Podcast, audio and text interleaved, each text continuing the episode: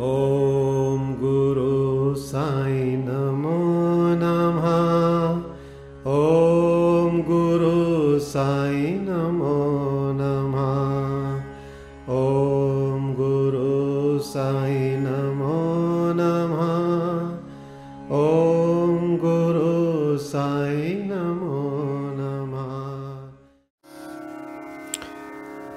ओम श्री अनंत कोटि ब्रह्मांड नायक राजाधिराज, योगिराज पार ब्रह्म, श्री सच्चिदानंद समर सदगुरु, साईनाथ महाराज की जय हो। हे गुरुवर, हे साईं बाबा, आज का अध्याय श्री साईं सचित्र का अध्याय 22 जिसका पठन होने जा रहा है। गुरुदेव, ये पाठ सभी के चित्त में उतरे सभी को इसका लाभ हो। आइए पठन शुरू करते हैं। अध्याय 22 जिसमें दिया है, सर्प विष से रक्षा। पहला श्री बाला साहेब मेरिकर दूसरा श्री बापू साहेब बूटी, तीसरा श्री अमीर शक्कर, चौथा श्री हिमाट पंत, पांचवा बाबा के विचार। अब जानते हैं बाबा की सर्प मारने पर सलाह। श्री साईं बाबा का ध्यान कैसे किया जाए? उस सर्वशक्तिमान की प्रकृति अगाध है, जिसका वर्णन करने में वेद और सहस्त्रमुखी शेषनाग भी अपने को असमर्थ पाते हैं। भक्तों की रुचि स्वरूप वर्णन से नहीं, उनकी तो दृढ़ धारणा है कि आनंद की प्राप्ति केवल उनके श्री चरणों से ही संभव है। उनके चरण कमलों के ध्यान के अतिरिक्त उन्हें अपने जीवन के सर्वोच्च लक्ष्य की प्राप्ति का अन्य मार्ग विदित ही नहीं। हेमाड पंत भक्ति और ध्यान का जो एक अति सरल मार्ग सुझाते हैं, वह है कृष्ण पक्ष के आरंभ होने पर चंद्र कलाएँ दिन प्रतिदिन घटती जाती हैं, तथा उनका प्रकाश भी क्रमशः क्षीण होता जाता है, और अंत में अमावस्या के दिन चंद्रमा के पूर्ण विलीन रहने पर चारों ओर निशा का भयंकर अंधेरा छा जाता है। परंतु जब शुक्ल पक्ष का आरंभ होता है तो लोग चंद्र दर्शन के लिए अति उत्सुक हो जाते हैं। इसके बाद द्वितीया को जब चंद्र अधिक स्पष्ट नहीं होता, तब लोगों लोगों को वृक्ष की दो शाखाओं के बीच से चंद्र दर्शन करने के लिए कहा जाता है। और जब इन शाखाओं के बीच उत्सुकता और ध्यानपूर्वक देखने का प्रयत्न किया जाता है तो दूर क्षितिज पर छोटी सी चंद्र रेखा के दृष्टिगोचर होते ही मन अति प्रफुल्लित हो जाता है। इसी सिद्धांत का अनुमोदन करते हुए हमें बाबा के श्री दर्शन का भी प्रयत्न करना चाहिए। बाबा के चित्र की ओर देखो। आहा, कितना सुंदर है। वे पैर मोड़ कर बैठे हैं और दाहिना पैर बाएँ घुटने पर रखा गया है। बाएँ हाथ की अंगुलियाँ दाहिने चरण पर फैली हुई हैं।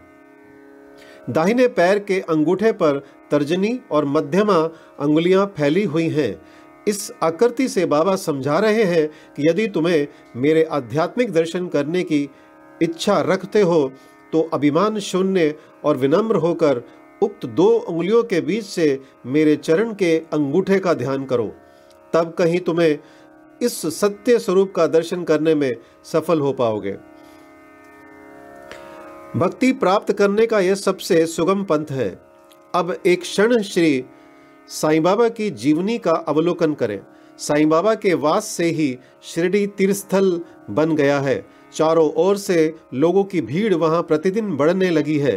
तथा धनी और निर्धन सभी को किसी न किसी रूप में लाभ पहुँचा रहा है। बाबा के असीम प्रेम, उनके अद्भुत ज्ञान भंडार और सर्वव्यापकता का वर्णन करने की सामर्थ्य किसे है? धन्य तो वही है जिसे कुछ अनुभव हो चुका है कभी कभी वे ब्रह्म में निमग्न रहने के कारण दीर्घ मौन धारण कर लिया करते थे। कभी कभी वे चैतन्य घन और आनंद मूर्ति बन भक्तों से घिरे हुए रहते थे। कभी दृष्टांत देते तो कभी हास्य विनोद किया करते थे। कभी सरल चित्त रहते तो कभी क्रुद्ध भी हो जाया करते थे। भक्तों को उनके मुखमंडल के अवलोकन, वार्तालाप करने और लीलाएँ सुनने की इच्छाएँ सदा अतृप्त ही बनी रहती। फिर भी हम फूले ना समाते थे। जलवृष्टि के कणों की गणना की जा सकती है। वायु को भी चर्म की थैली में संचित किया जा सकता है, परंतु बाबा की लीलाओं का कोई भी अंत ना पा सकता। अब उन लीलाओं में से एक लीला का यहाँ दर्शन करें। भक्तों के संकटों के घटित होने के पूर्व ही बाबा उपयुक्त अवसर पर किस प्रकार उनकी रक्षा किया करते थे? श्री बाला साहेब मिरिकर जो सरदार काका साहेब के सुपुत्र तथा कॉपर गाँव के मामलतदार थे, एक बार दौरे पर चितली जा रहे थे। तभी मार्ग में वे साईं बाबा के दर्शनार्थ शिरडी पधारे। उन्होंने मस्जिद में जाकर बाबा की चरण वंदना की और सदैव की भांति स्वास्थ्य तथा अन्य विषयों पर चर्चा की। बाबा ने उन्हें चेतावनी देकर कहा कि जहाँ तुम बैठे हो, वही द्वारका माई है। जो उसकी गोद में बैठता है, वह अपने बच्चों के समस्त दुखों और कठिनाइयों को दूर कर देती है। यह मस्जिद माई परम दयालु है। सरल हृदय भक्तों की तो वह माँ है और संकटों में उनकी रक्षा अवश्य करेगी। जो उसकी गोद में एक बार बैठता है, उसके समस्त कष्ट दूर हो जाते हैं। जो उसकी छत्र छाया में विश्राम करता है, उसे आनंद और सुख की प्राप्ति होती है। तदुपरांत बाबा ने उदी देकर अपना वरद हस्त उनके मस्तक पर रख आशीर्वाद दिया। जब श्री बाला साहेब जाने के लिए उठ खड़े हुए तो बाबा बोले कि क्या तुम्हें लंबे बाबा अर्थात सर्प से परिचित हो? और अपनी बाई मुट्ठी बंद कर उसे दाहिने हाथ की कुहनी के पास ले जाकर दाहिने हाथ को सांप के सदृश हिलाकर बोले कि, वह अति भयंकर है परंतु द्वारका माई के लालों का वह कर ही क्या सकता है? जब स्वयं द्वारका माई उनकी रक्षा करने वाली है तो सर्प की सामर्थ्य ही क्या है?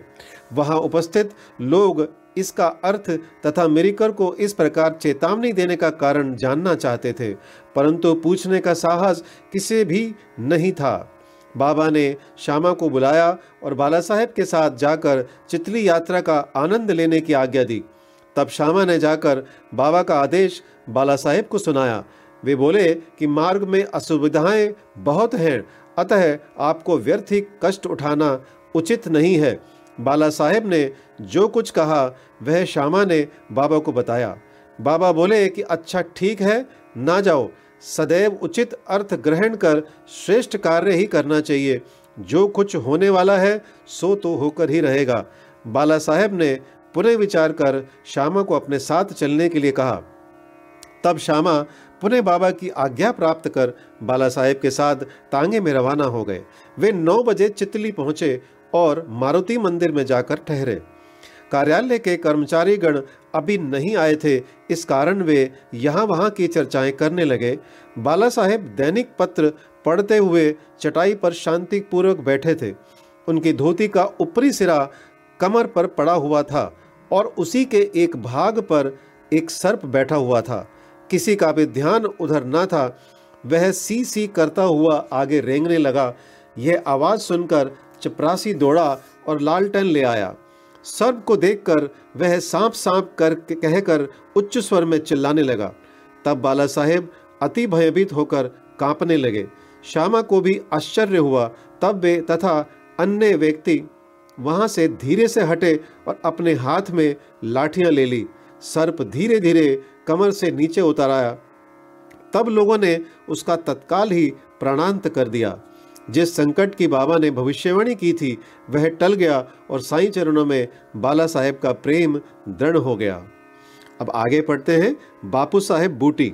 एक दिन महान ज्योतिषी श्री नाना साहेब डेंगले ने बापू साहेब बूटी से, जो उस समय शिरडी में ही थे कहा, आज का दिन तुम्हारे लिए अत्यंत अशुभ है और तुम्हारे जीवन को संकटप्रद है। यह सुनकर बापू साहेब बड़े अधीर हो उठे। जब सदैव की भांति वे बाबा के दर्शन करने गए तो वे बोले कि ये नाना क्या कहते हैं? वे तुम्हारी मृत्यु की भविष्यवाणी कर रहे हैं, परंतु तुम्हें भयभीत होने की किंचित मात्र भी आवश्यकता नहीं है।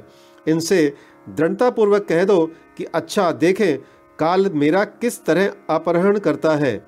जब संध्या समय बापू अपने शौच गृह में गए तो वहाँ उन्हें एक सर्प दिखाई दिया। उनके नौकर ने भी सर्प को देख लिया और उसे मारने को एक पत्थर उठाया। बापू साहेब ने एक लंबी लकड़ी मंगवाई, परंतु लकड़ी आने से पूर्व ही वह सांप दूरी पर रेंगता हुआ दिखाई दिया और तुरंत ही दृष्टि से ओझल हो गया। बापू साहेब को बाबा के अभयपूर्ण वचनों का स्मरण हुआ और बड़ा ही संतोष हुआ। अब आगे पढ़ते हैं अमीर शक्कर। अमीर शक्कर कोरले गाँव का निवासी था, जो कॉपर गाँव तालुके में है। वह जाति का कसाई था और बांद्रा में दलाली का धंधा किया करता था।